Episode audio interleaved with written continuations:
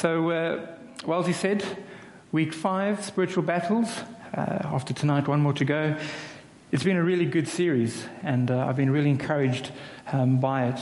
Just that line, gaze at Jesus while we look at the devil, um, has really captured uh, my heart and my imagination. Uh, before we get stuck into God's word, let's pray.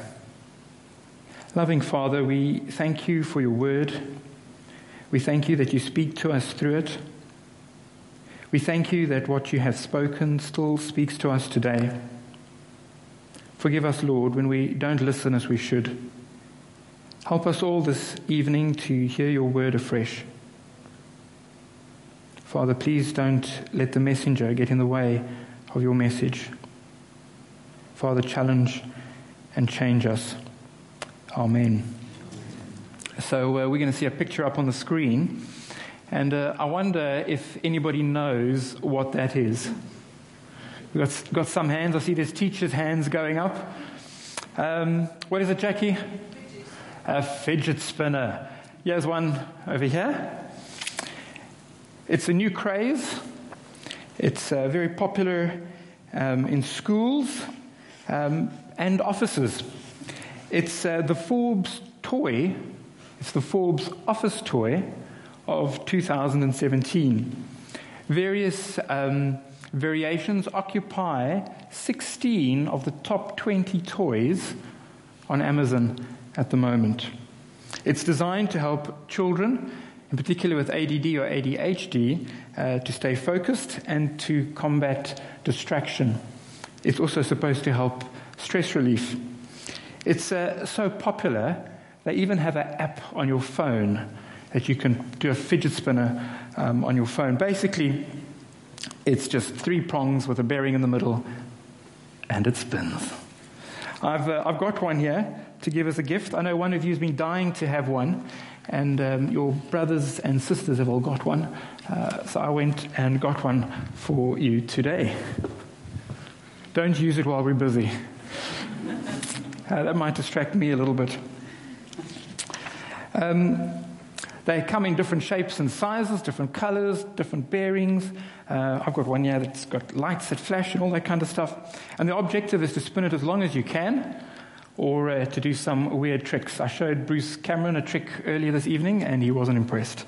Um, but they're designed to combat distraction, uh, but now many schools have banned them as a distraction. Um, the things of this world can be a serious distraction to our love for our Heavenly Father. I think that's a hard truth. Um, Jesus taught it, John warns us against it, and the devil uses it to conspire and plot against us. The world can be a distraction to our faithfulness. And to battle distraction, our passage um, helps us see that we need to know an action for things. We must celebrate our salvation and our assurance. Secondly, we must not love the world.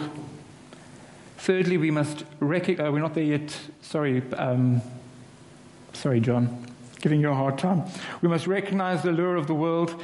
And lastly, we must focus on Jesus. We'll come back to them in more detail.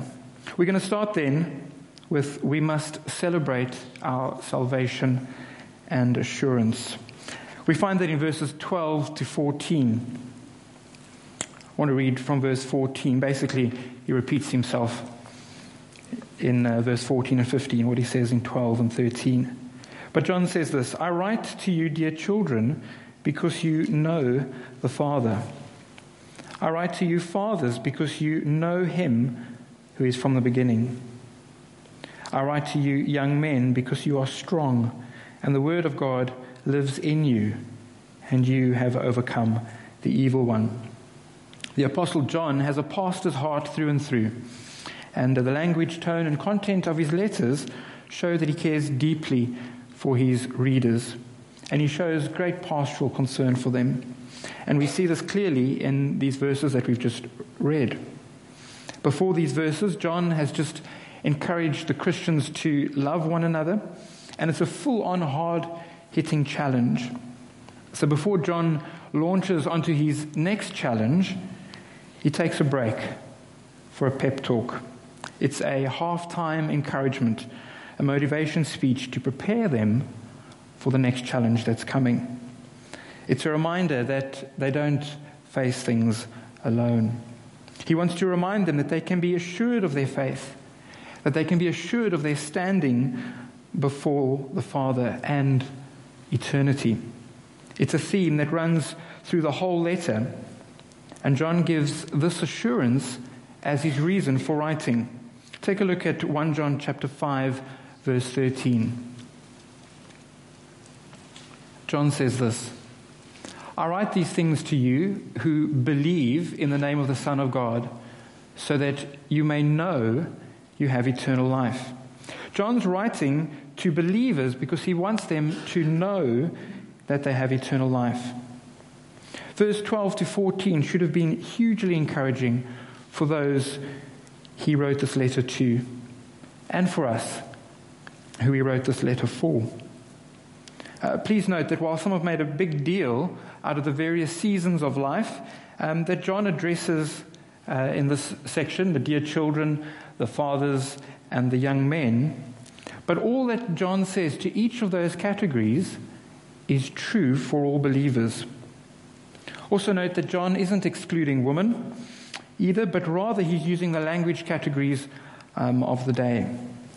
So, whether you are young or old, male or female, if you are a believer, John is encouraging us with these words. And there are four amazing things here for us to celebrate.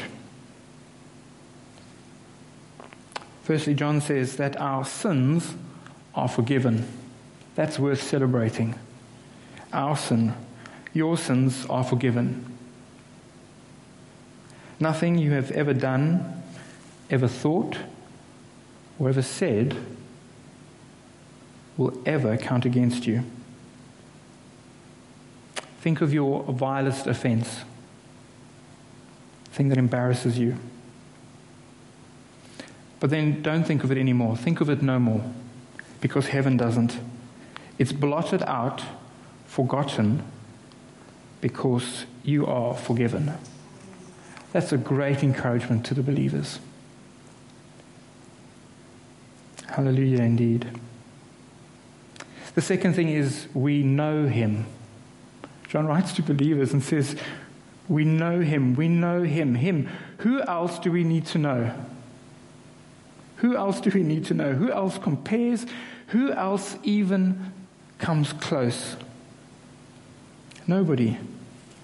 Nobody is him. Nobody is Father, friend, creator, sustainer, savior. You see, He is so marvelous that every second we are alive is a miracle. It's by His sustaining hand. Every second He is holding the world together and making it work. It's not just physics, but His hand controlling and directing the science to ensure that every second that we live and breathe and move is a miracle. That is who we know.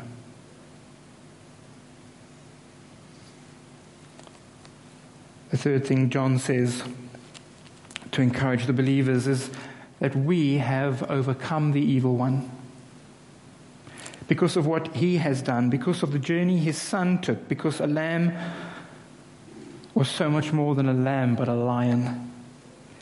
Because of this, we not can, but have overcome the devil. You and I have overcome the devil. The battle is won, and we can claim his victory as our own. From V Day into eternity, the devil needs be nothing more than a crushed enemy. The fourth thing John says is that the Word of God lives in you. God's agent, the Holy Spirit, representing the Holy Trinity, is in them and in us. They have overcome the evil one through the word living in them, the word able to change and strengthen their hearts, the word that was written on stone tablets but now written on their hearts, the proclamation of the word that brings salvation, embodied in Jesus, is with them. And they are strong. They are strong because they believe all that John has said. Isn't that encouraging? That's a great halftime speech.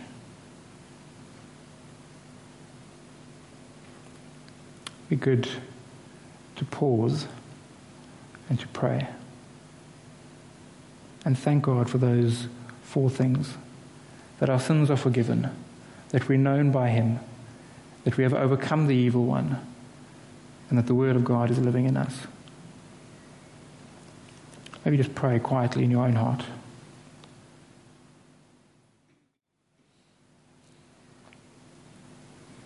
Is there someone who'd like to encourage us all by, by praying for us? Father, we thank you that our sins are forgiven. We thank you for the Lord Jesus, the Lamb of God who takes away the sin of the world. We do thank you that we know you, um, maybe only in part, but we thank you for what you've revealed of yourself to us. We thank you that in Christ we have overcome uh, the evil one. And we thank you for the gift of the Holy Spirit who's in us. So we celebrate this and we give you glory, Father. Amen. Amen. Thank you, Rob. Thank you, Eliza. You can grab a seat. It'd be wrong not to say that if you aren't a believer, you don't have these. You're missing out. Be good to chat to you afterwards. The first thing we should do then to battle against distractions, stay faithful, is to celebrate our salvation and our assurance. The second thing we should do is we must not love the world. And we see that in verse 15. John says, Do not love the world or anything in the world. If anyone loves the world, love for the Father is not in them. When it comes to loving the world, we know we're in danger as a society when buying things becomes therapy, retail therapy. When buying things makes us feel good. We're so caught up in loving the world that we think the world can help us. We go to the world for therapy instead of taking it to God or to friends. It's telling because when we're in trouble, we go to the personal thing we value the most. 21st century people, we go shopping. We know we're in danger, and we must be when one of the world's favorite holiday pastimes is shopping. This and other distractions of the world are very strong, pulling us away from our first love, like the church in Ephesus.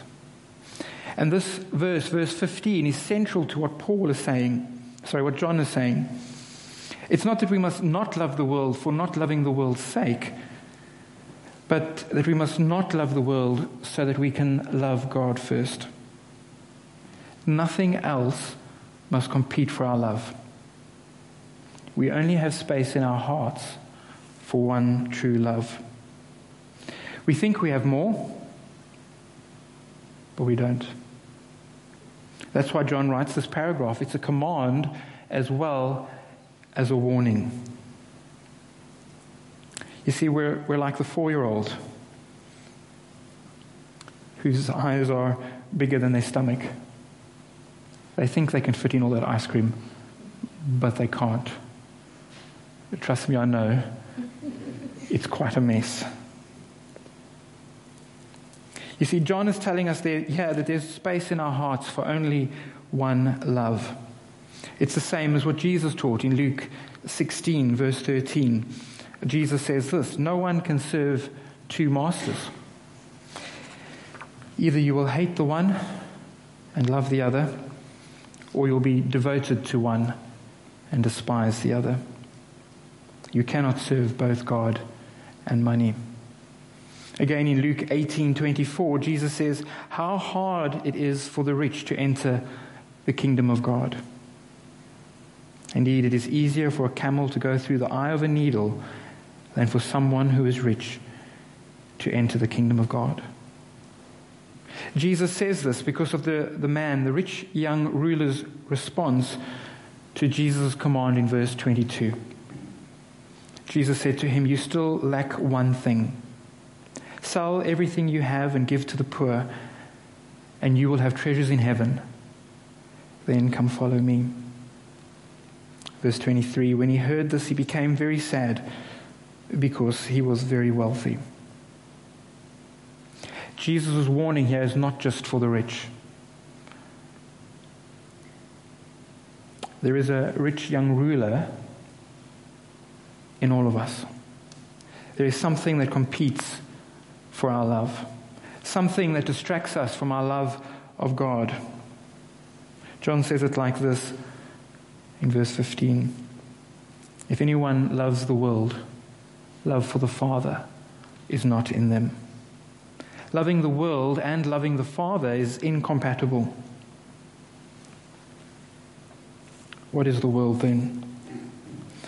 There are two familiar and different uses for the word world. Now, the one we're familiar with and the one that's probably more common is to think of the people in the world. And we ought to love this world. I think that's a bit of a no brainer. The second is the way that John uses it here and all over in his writings. The world, as John uses it, refers to the things that are against God. Think of John 3:16. That's the world that John is speaking about. A world that is anti-God.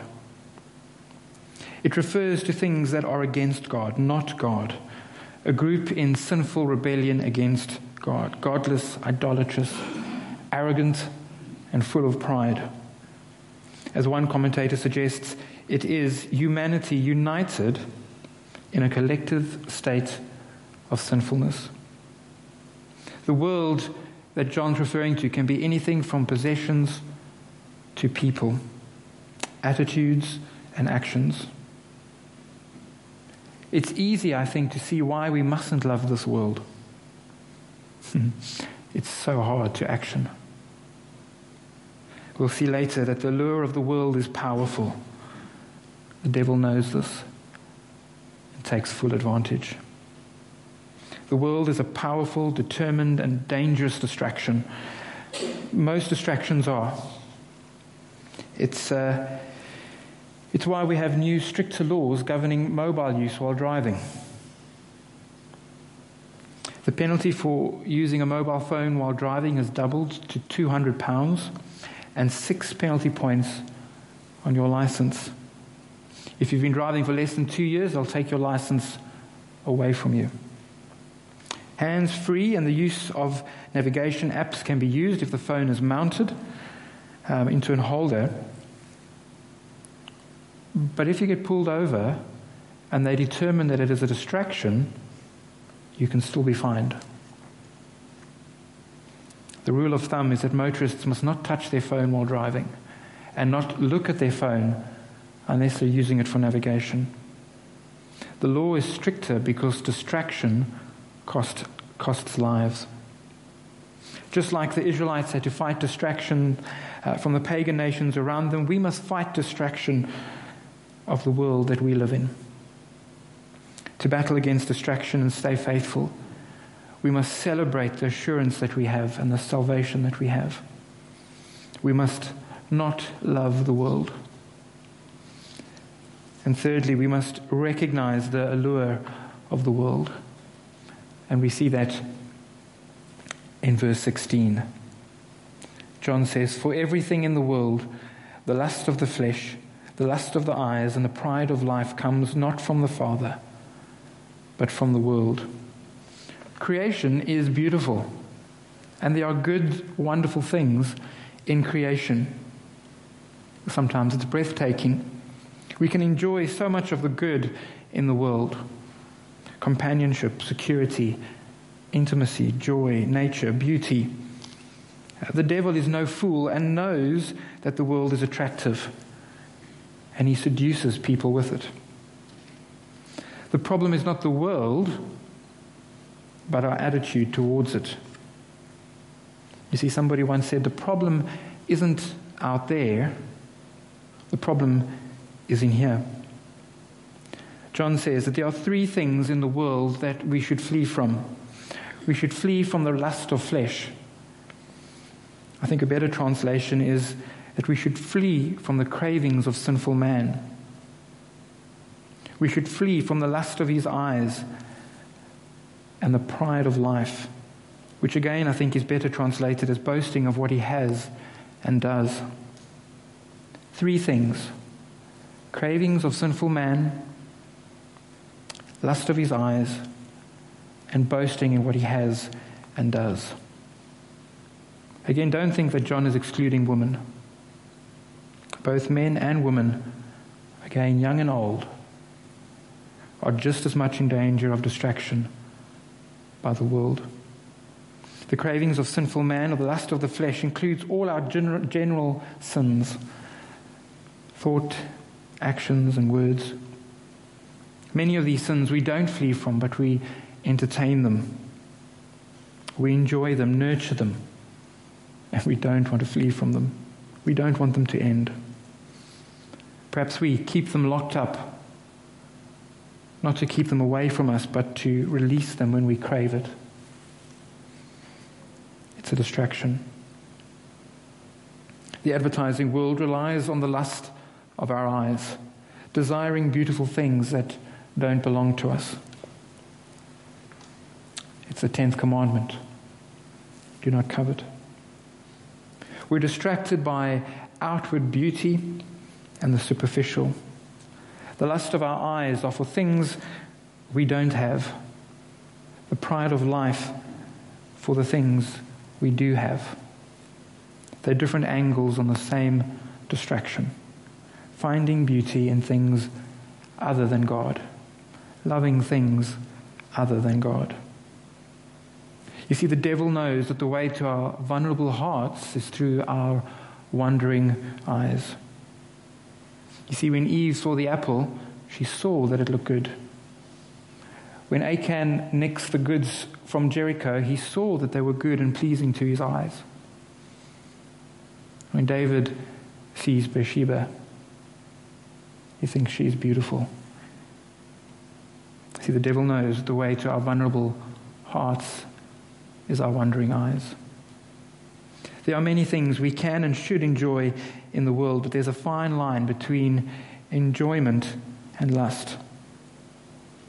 I remember an advert in South Africa where this guy is walking up along a fence, brushing up a wall as close as he can, and there's a Doberman on the other side.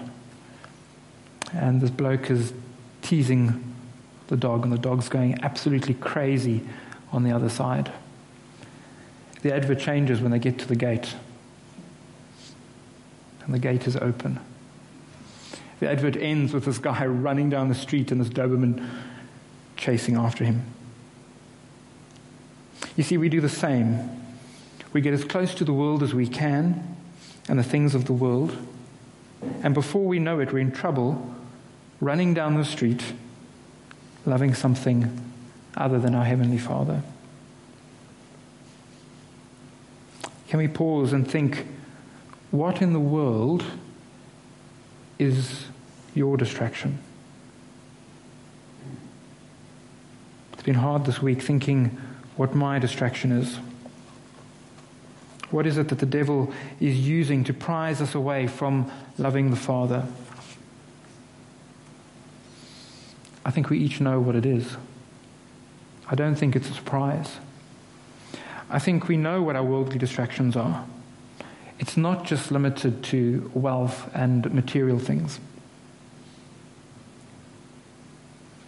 Looking around and, and thinking of people I know and uh, looking in at my own heart, the things of the world include relationships, money, success, your family, your garden, your car your boat. Somebody once said a man thinks he's arrived, the best day of his life is when he buys a boat. but the best day of his life when he sells it. Work. Maybe it's church. Could be ministry. Fitness, singing, art, your health, your studies, perhaps sport, your hobby, your looks, fashion, your home, gaming, holidays, or music. It's a long list and it goes on. They're all good things, but potentially they're a distraction. It's a disaster waiting to happen. Remember, it's not the things themselves that are wrong. Paul says to Timothy, um, the problem's not money, but the love of money that is the problem. Paul says, For the love of money is a root of all kinds of evil. Some people, eager for money, have wandered from the faith and pierced themselves with many griefs. See, the love of money is a distraction, and some, as a consequence, have wandered from the faith. The stakes are high. Jesus takes distractions seriously. Mark 9:47 And if your eye causes you to stumble if your eye is a distraction if your eye causes you to see distraction pluck it out. Because it is better for you to enter the kingdom of God with one eye than to have two eyes and be thrown into hell the stakes are high, and I think, I think we need to apply the RYR test, the rich young ruler test. Ask yourself is there something in the world that you couldn't give up? Could I invest less time in it? What is the thing right now that you know is a distraction? Maybe you're not convinced there's a distraction in your life. If you cannot give it up, that is your distraction.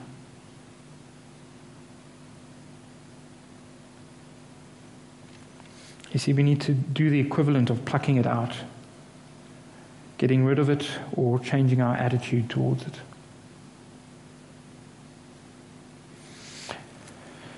To battle against distraction and stay faithful, we must celebrate our salvation and our assurance. We must not love the world, and we must recognize the allure of the world. But lastly and crucially, uh, verse 17 helps us with this. It says, we should focus on Jesus. The whole way through 1 John, obedience to God, doing uh, the Word of God is synonymous with loving Him. We're not to love the world because we must love our Heavenly Father. Love of the world distracts us from loving our Father.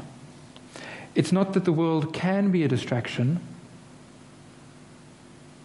the world is a distraction. The opposite of distraction is focus. The best way to avoid distraction is focus. A mighty racehorse, as it thunders down the final straight, looks straight ahead at the finish line with blinkers, and the blinkers help battle peripheral uh, distractions. But the clear focus, straining at what is ahead, that is what keeps the horse running straight and true and hard. It's the finish line. In the same way, we can try and block out the world with blinkers. We can try and avoid the world. We can try and pretend that it's not there. But the distraction of the world is strong because the things of the world are so beautiful. It would be silly to fool ourselves into thinking that the world isn't beautiful. We need to focus on something more beautiful through the series, Mark has been saying, Look at the devil, but gaze at Jesus. As we gaze at Jesus, we focus on Him. And as the chorus says, the things of the earth will go strangely dim. I didn't realize that it was the whole song, but it goes like this Turn your eyes upon Jesus, look full in his wonderful face, and the things of the earth will grow strangely dim in the light of his glory and grace. It's what Paul says in 2 Corinthians 4:18. He says, "So we fix our eyes not on what is seen, but on what is unseen, since what is seen is temporary, but what is unseen is eternal." We need to fix our eyes not on the things of this world, but on what is to come. Glorious eternity with Jesus. The seen things of the world are temporary, they're beautiful. Their beauty distracts us from a greater beauty, a beauty we cannot conceive. What no eye has seen, what no ear has heard, and what no human mind has conceived, the things God has prepared for those who love Him. The greatest command is to love the Lord your God with all our heart, with all our soul, with all our mind, and with all our strength. If we're to keep that command, we need to get rid of any distraction. To battle against distraction, we must stay, and sorry, to battle distraction and stay faithful. We must celebrate our salvation and assurance. We must not love the world. We must recognize the allure of the world. And we must focus on the Lord Jesus. Let's pray. Father, we think of these things this evening and it feels like such a hard truth. Father, in each of us, there is something that is distracting us from loving you fully. Lord, help us to know what it is. Help us to pluck it out and to deal with it in a way that will put you first. We thank you for the beauty of this world and ask that it won't be a stumbling block, that it won't get in the way of our love for you. Thank you that the Lord Jesus is more glorious and beautiful than anything we can conceive and anything we can have or desire in this world. Amen.